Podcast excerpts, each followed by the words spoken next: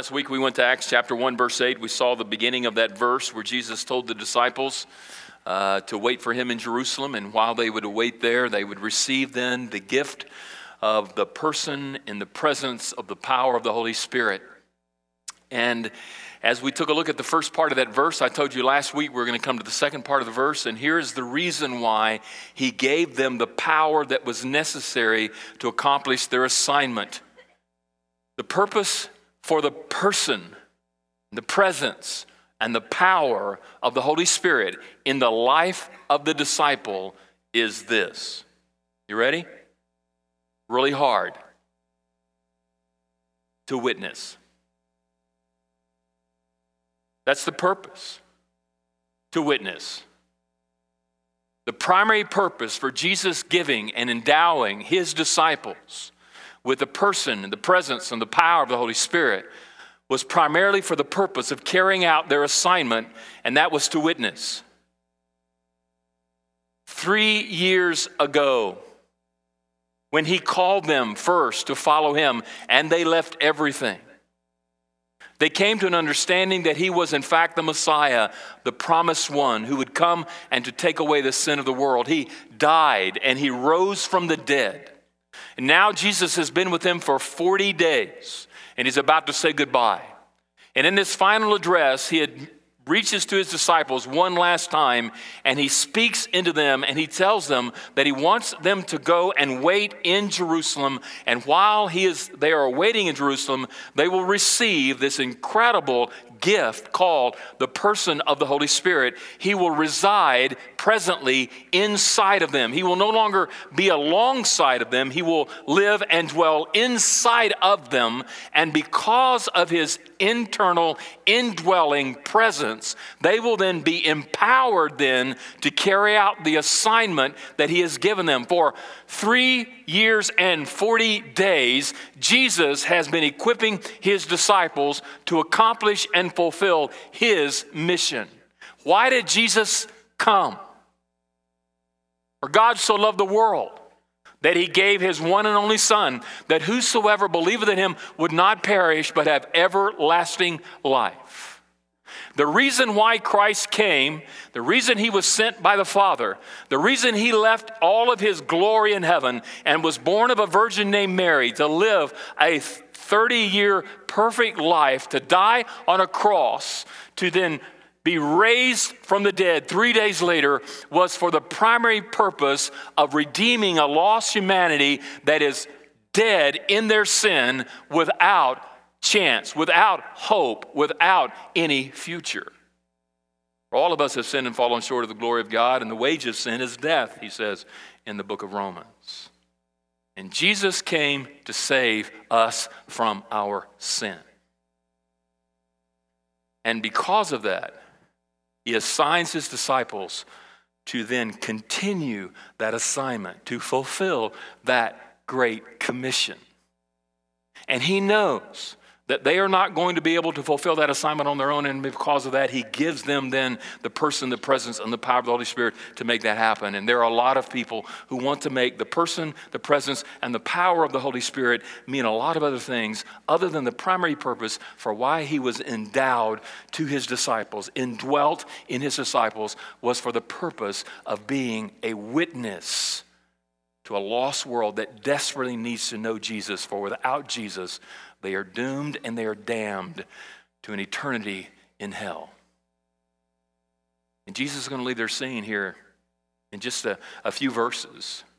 He's not going to leave them without a helper, without someone that's going to enable them and empower them to carry out and to fulfill that assignment, to, to do that mission. And He gives them this, the person, the presence, and the power of the Holy Spirit for the purpose of being witnesses. In the circle that we live in today, and many of the churches today, we've made the Holy Spirit and His manifestation of His presence to mean a lot of other things other than the primary purpose for why He came, and that is to share the good news with a lost world. Because there's no way in the world, with all the hostility of the world that we live in today, can we do it without Him. You can't muster enough, self, enough self discipline, uh, enough self determination, uh, enough self devotion, enough energy, enough of anything to bring to the equation, to bring to the table, to lay it down, and to fulfill this assignment on your own.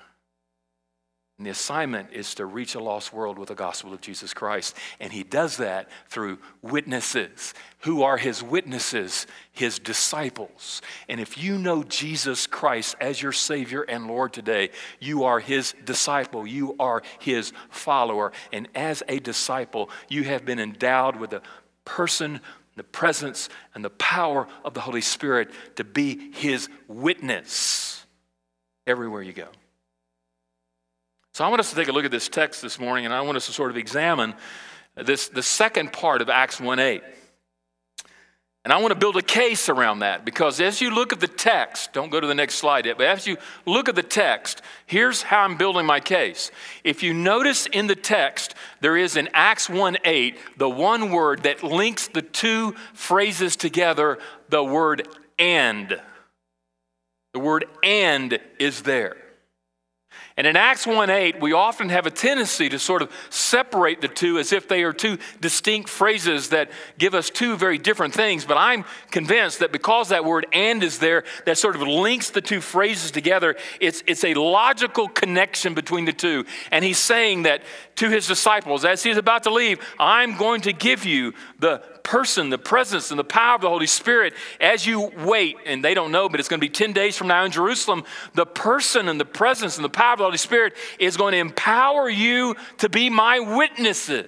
And then he talks about how they are then to witness. But it's more than just how they are to witness, they are to witness in the power of the Holy Spirit. Isn't it great to know? that in the hostile world that we live in today, the politically correct world that we live in today, it's not easy, is it, to witness about Jesus? But you know, we shouldn't find that very surprising because in the world that Jesus lived in, it wasn't very easy for him either. I mean, he suffered hostility and anger and persecution and conflict, and people were saying that he wasn't politically correct. He faced demons.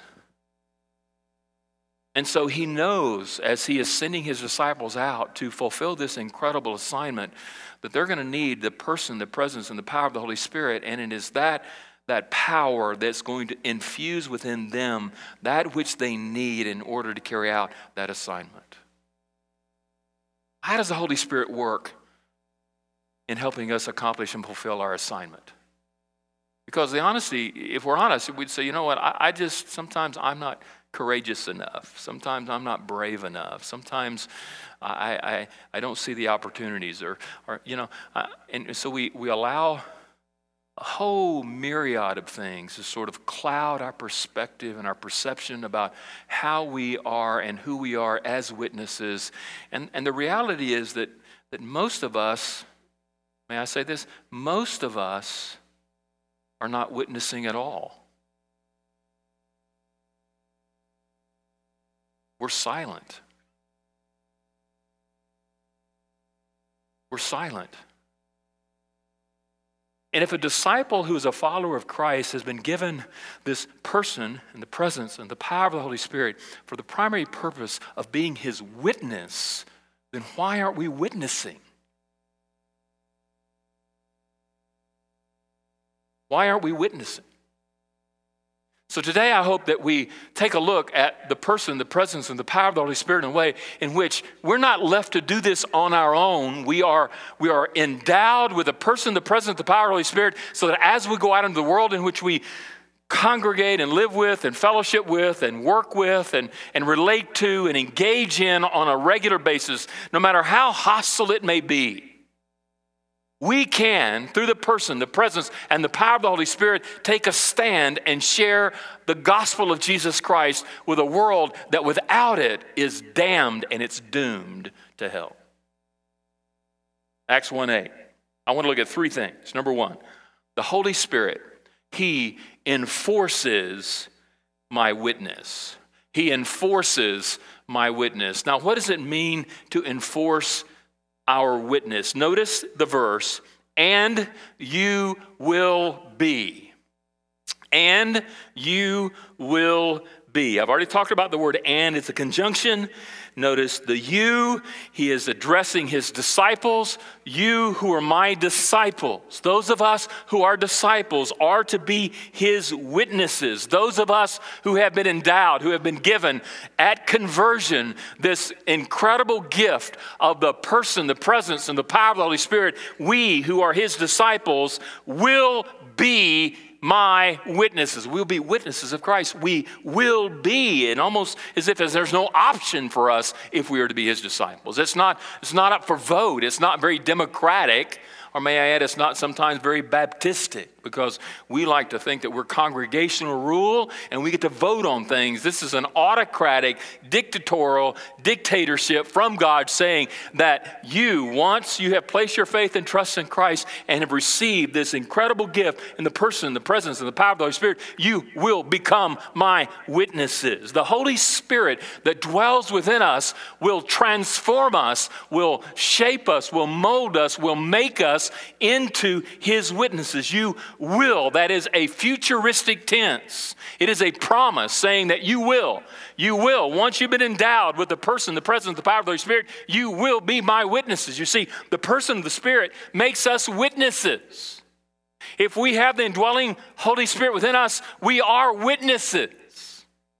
You will be and you will become. There's a confirmation here from Jesus saying to them, You will be my witnesses. And the reason I put the word enforce here is because it helps us understand the word enforce means a, a force of necessity. It is a force of necessity. The Holy Spirit is a force that resides within us that is a force of necessity. We, because we have been given the Holy Spirit, are compelled by the Holy Spirit Himself to become witnesses. It is the Holy Spirit who fills us. It is the Holy Spirit who leads us. It is the Holy Spirit who speaks and communicates through us in order to share the gospel because it's only the Holy Spirit that can convict of sin and convert people to the gospel through the gospel. And the Holy Spirit infuses us. It is a force of necessity. And, and when we are filled with the Holy Spirit, the first manifestation of a person that is filled with the Holy Spirit isn't jumping some pew, raising some hand, saying some utterance that cannot be interpreted, or doing some other magical or other thing. It is professing, proclaiming, and preaching the gospel of Jesus Christ and yet we remain silent. Let me build my case. Turn to Acts chapter 2. Acts chapter 2, it's not all on your screen. We're going to have to look at our Bibles. And if you have an iPhone or something like that, you're in luck because it's a little dark in here and I hope you see a little bit better. But Acts chapter 2, beginning with verse 1. Now we're going to come to this in a, in a week or two. Not today, so I'm going to sort of I'm going to go over Acts 2 1 through 7 very, very quickly today, and we'll come back to it. So hang on. And notice Acts chapter 2, verse 1. When the day of Pentecost arrived, they were all together in one place. The word Pentecost is simply a word that means 50 days after uh, the Passover. There have been Jesus, you know, he rose from the dead. And it's been 40 days now he's been with his disciples, and they're going to wait 10 days in the upper room for Pentecost to take place. And that's why it's called Pentecost. They were together in one place. And suddenly there came from heaven a sound like a mighty rushing wind, and it filled the entire house where they were sitting. A wind came and filled the entire place. Now, notice it was a mighty rushing wind. It was it's somewhat like, and if you've ever been close to maybe a tornado and the sound of something like that, and things begin to rattle, it was that kind of rushing wind. And in divided tongues as a fire appeared to them and rested on each one of them. Now, it doesn't mean that the Holy Spirit was fire, but it was, it was indicative or is symbolic or it was of the image of something like that and he rested on each one of them. Each one of them. And they were all filled with the Holy Spirit and began to speak, notice, in tongues. It's where you get charismatic, or what I call Baptist, Baptist okay? They began to speak in tongues as the Spirit gave them utterance. The Spirit is giving them utterance to do what? To speak in tongues. Now, notice, hang on, for some of you who are getting a little nervous. Now that we're dwelling in Jerusalem, Jews, devout men from nation under heaven, every nation under heaven, and at this sound, the multitudes came together and they were bewildered because each one was hearing them speak in his own language. What drew them together? The noise. Now, don't act like you don't know what, what these people are doing because when you see an accident on Kellogg or some other place, what do you do? You slow down. Why do you do that? You want to see what's up, right? What is it about us that curiosity makes us do these kind of things? And this noise, this wind, this movement of the Spirit of God was so, so much ruckus and so much noise that it drew a crowd from those that were around the upper room. And when they gathered together, notice they, they heard them speak what? In their own language. They heard these people that had been filled with the Holy Spirit speak in their own language. This was not language that was common to them, but it was common to those that were hearing them speak. And there were multiple languages. How do you know that? Notice verse 7 and they were amazed and astonished, saying, Are not all these who were speaking Galileans? They're not from our country. How do they know my language? I'm from Rose Hill, Oklahoma. Okay, Texas. Verse 8. And how is it that we hear each of us in his own native language? They're hearing the gospel in what? In their own native language. What are they doing? They're filled with the Holy Spirit. What are they doing? They're speaking, preaching, proclaiming the gospel in a language that is not common to them. Parthians and Medes and Elamites and residents of Mesopotamia, Judea and Cappadocia, Pontus and Asia, uh, Phrygia and Pamphylia, Egypt and the parts of Libya belonging to Cyrene and the visitors from Rome. Notice verse 11, it's on the screen if you have a Bible. Both Jews and proselytes, Cretians and Arabians. Notice we hear them telling in our own tongues the mighty works of God. These people have just been endowed. They have just been given for the first time the gift of the Holy Spirit, and they are speaking in tongue in a language that's not common to them, and they are proclaiming the works of God through Jesus. And all were amazed and perplexed, saying to one another, What does this mean? Verse 14 on the screen. But Peter, standing with the eleven, notice what he does. He stands with eleven, lifted up his voice, and addressed them Men of Judea and all who dwell in Jerusalem, let this be known to you and give ear to my words. And he preaches this incredible gospel message. The first manifestation of the Spirit of God is what? A manifestation, a compulsion, this, this incredible force of necessity that compels them, that moves in them to speak, to preach, to proclaim the gospel of Jesus Christ. They were just filled with the Holy Spirit. Acts 4:19, we're going to come into it in a minute on your screen. Peter's having a little bit of difficulty, and notice what he said. Peter and John answered them Whether it's right in the sight of God to listen to you rather than God, you must judge. For we, notice he says, For we cannot but speak of what we have seen or heard. He can't help it, he can't stop it. He wants to proclaim it. He wants to declare it. He not only just wants to sing about it. You know what I loved about that song we did, Mark? It, man, it's the gospel in a nutshell. Well, we can do it in here. Are we doing it out there? Notice 1 Corinthians 9 16. If I preach the gospel that gives me no ground for boasting, notice, for necessity is laid upon me. Woe to me if I do not preach the gospel.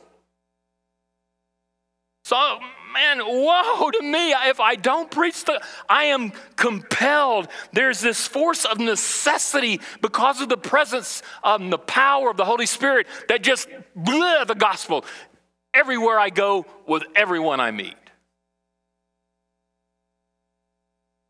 he enforces my witness. Secondly, he enables my witness. And by that I mean he enables, meaning that he gives me the means that I need to point people to Jesus. And we're, maybe at some point this spring we're going to take a look at the Holy Spirit is the only one who can convict of sin. But the Holy Spirit is also the one who points people to Jesus in order to be saved. You cannot do it without the Spirit of God working in you, through you, and through the word and the message of the gospel. Notice, and you will be my witnesses. You will be my witnesses. You know that word my means? It's a personal pronoun of possession. It means that we are his and he is ours.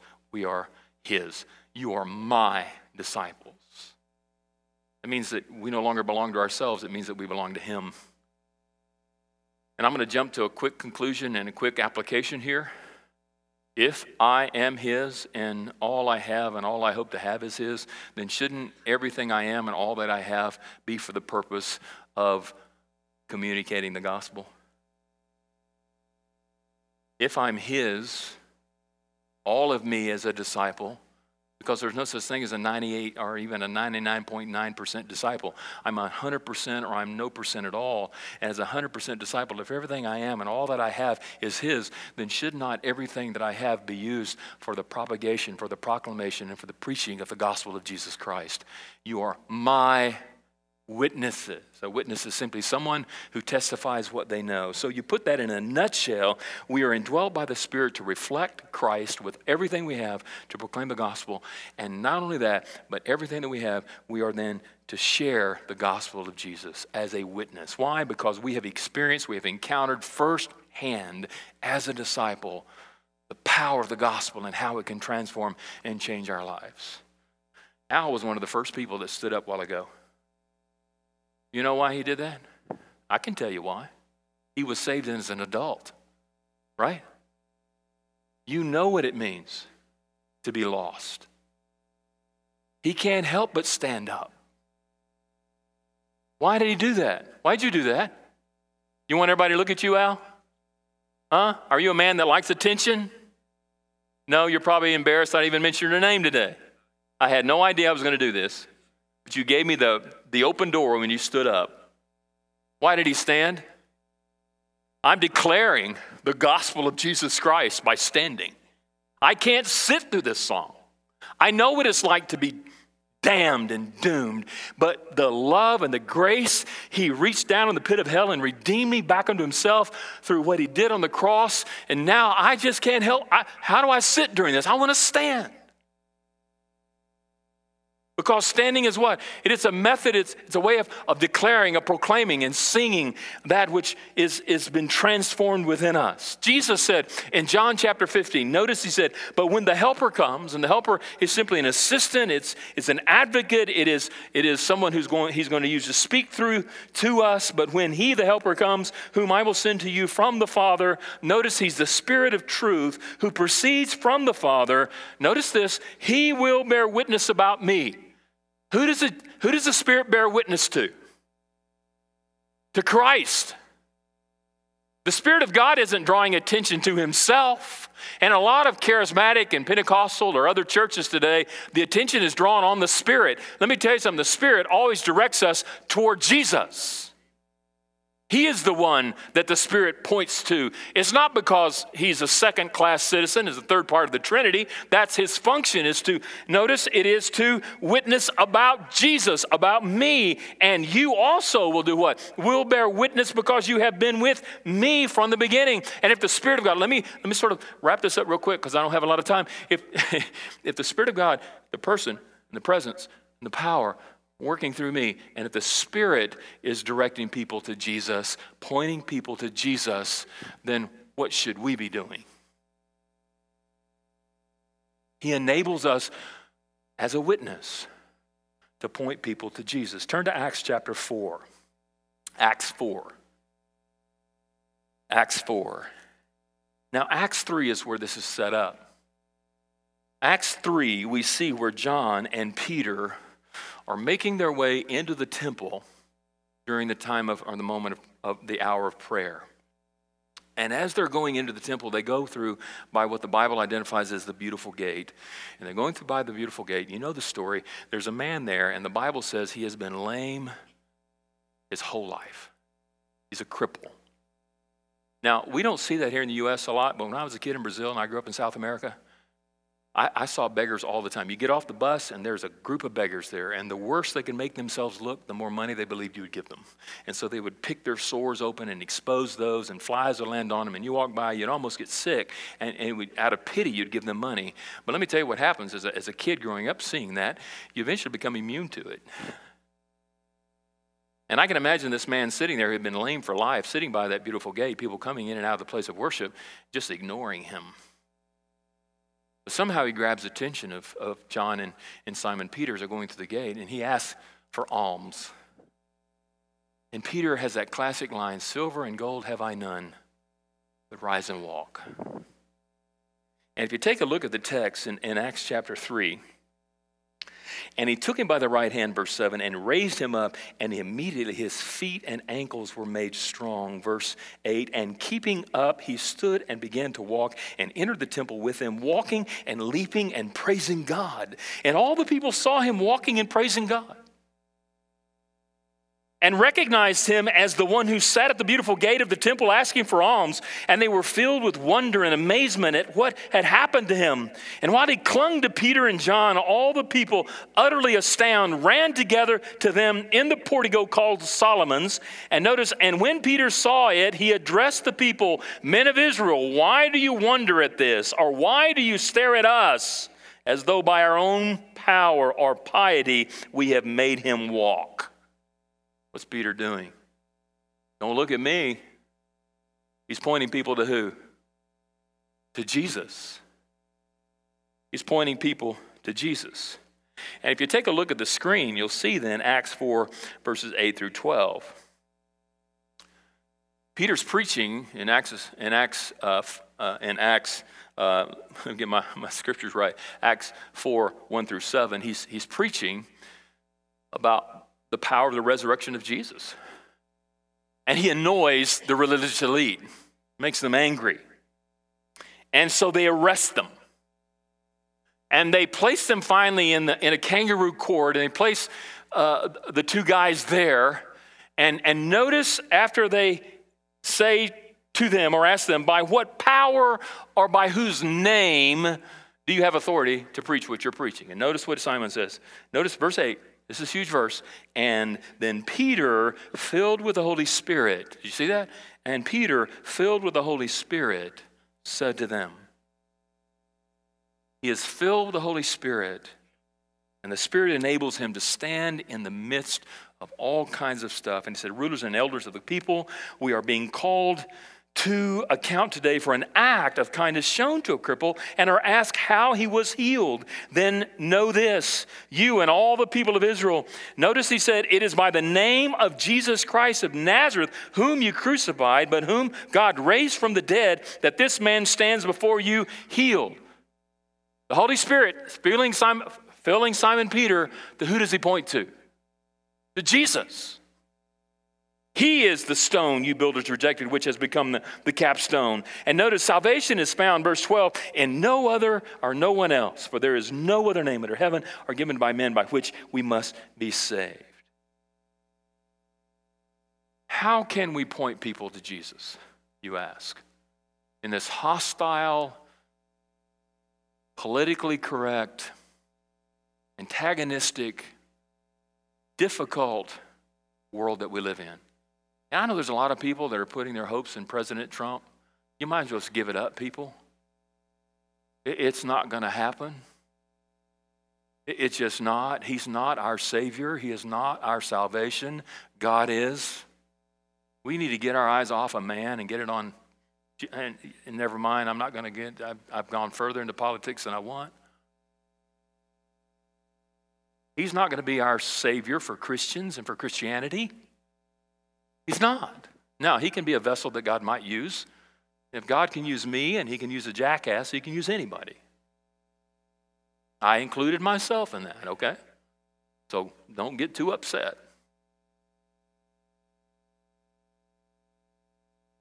The only, the only way people are going to be pointed to Jesus through you is through the power, presence, and the person of the Holy Spirit working in you.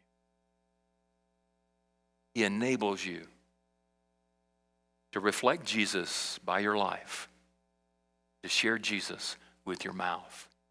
This glorious gospel that's, that, that has the power for salvation. Number three, he emboldens my witness. Notice the last part. Just the word witness. Witness. That word witnesses, if you notice, is plural. What that simply means is he's speaking to his disciples, everyone here, everyone present, no one left out, everyone here is to be my witness. And what we've done in the church today, we've hired the preacher and we've hired pastoral staff. And we think they're the ones that should be the witnesses. I hate to tell you, but the Bible says that we are to equip the witnesses, that we're not to do it ourselves. Lets me off the hook. No, it doesn't. Because I'm a disciple as well. And as a disciple, I have been called by him to be a witness. It's for all of us. No, no matter how insignificant or unimportant or how small your world may be, God has given you these incredible relationships in your day to day life as you live out your life for Jesus that are intentionally designed by Him for you to be a witness of the gospel of Jesus. And His Spirit is welling up inside of you, demanding that you witness for Christ. You will be my witnesses. But notice the word witness in the original Greek is also the word martyr. The word witness and the word martyr became synonymous words. Or in the day of the New Testament church in the book of Acts, when you were a witness, you would become and will become a martyr. Because if you witness the gospel of Jesus Christ, you will die for your faith. You would die for your faith. Are you a witness? Yeah. You're a martyr. The path you're on, the journey that you're taking, leads to a cross. It leads to a death. It doesn't lead to this health, wealth, prosperity, abundant, everything for me life. It leads to a cross. It leads to death you will become a martyr. Acts chapter 5, verse 1 through 28 is an incredible passage. You might want to turn there real quick, and this is our last one. A lot of incredible things were happening in the church that Jesus was building through the testimony of the disciples, signs and wonders. And the religious elite get a little bit jealous because thousands upon thousands of people are coming to faith in Jesus. Guess what? They're leaving their church and going to the New Testament church. You know, that makes pastors and preachers angry. I've been a part of this thing for 39 years. You leave my church, go to your church, it, it just kind of creates a jealousy thing. And because of that, they arrested them in Acts 5. And they throw them in prison and lock the door. Because it's late at night, they don't have the, the kangaroo court. They're going to wait and have it a little bit later on. And so they wait till morning. And guess what happens? An angel appears in, in Acts chapter 5 into the prison cell where they are. And he tells them to go and he releases them from prison. And, and as they're leaving the prison, guess what happens? God speaks and he says, Guys, I want you to go back to the very place you were preaching in the morning. Go back to that place you were arrested in the morning and preach again. How'd you like to be told that? Hey, God, I just got arrested. You know, you want to go do that again? Yeah, go do it again. The next morning, they go into the very same place where they were arrested and they begin preaching and proclaiming the gospel of Jesus inside the temple courts. The morning finally gets around and the, the court is convened and they summon for the prisoners. But guess what? Somebody comes back and said, I don't understand. The prisoners aren't there. The doors are locked as we left them, but the prisoners are gone. We don't understand it. And while they're sitting there trying to figure it out, somebody comes by and said, Hey, I know what's I, I know where they are. Yeah, you did, yeah. They're, they're where they got arrested last night, and they're preaching the gospel where you arrested them. They send somebody and they arrest them back and bring them into the kangaroo court. And if you take a look at, at, at chapter 5, there's some interesting things that happen. And, and they tell them, you have to stop preaching the gospel. You got to stop it. All of Jerusalem is being filled with the gospel. Can you imagine that? All of Jerusalem is being filled. How would you like to say about it, Wichita? All of Wichita is being filled with the gospel. You got to stop. This is, this is too much. Gamaliel steps up. They're so angry at, at these apostles, they want to kill them. But there's one in the group that always has a point of reason. He said, You know, guys, if this is not of God, then we don't have to worry about it.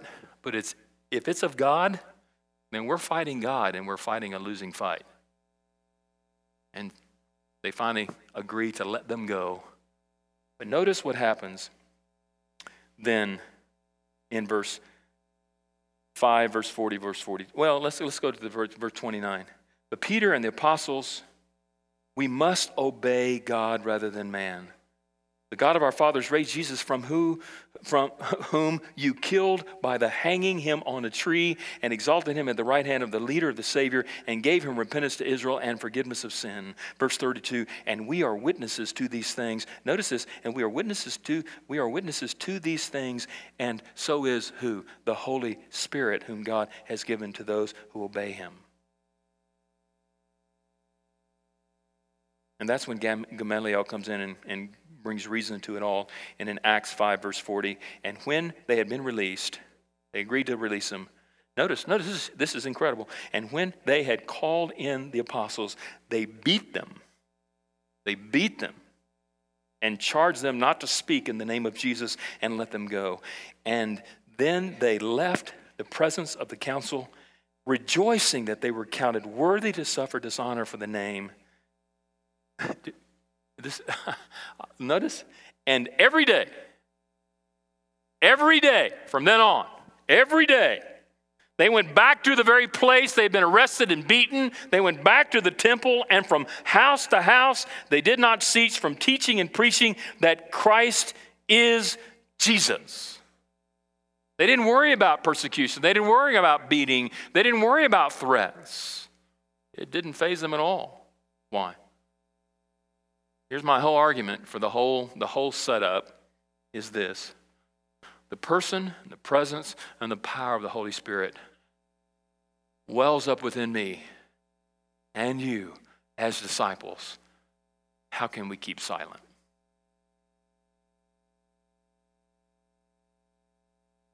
And yet we are.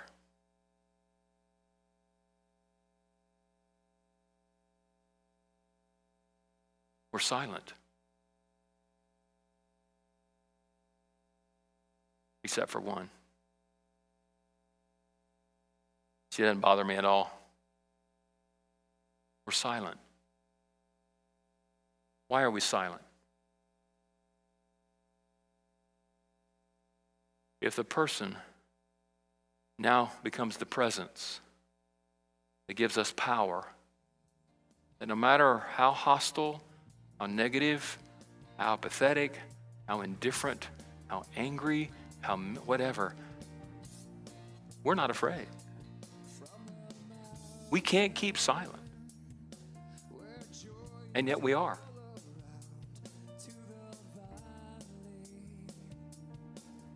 If we are true disciples, we have been endowed with the presence and the power of the Holy Spirit, why then are we silent?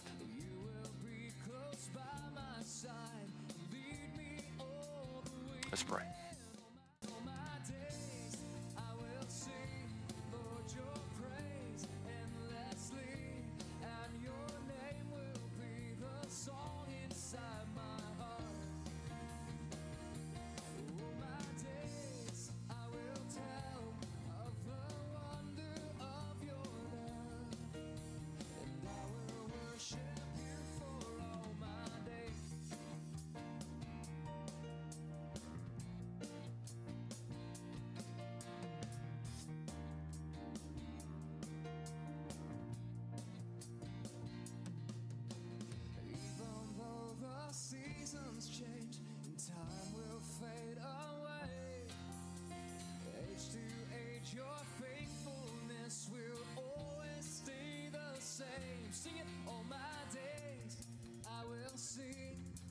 joy.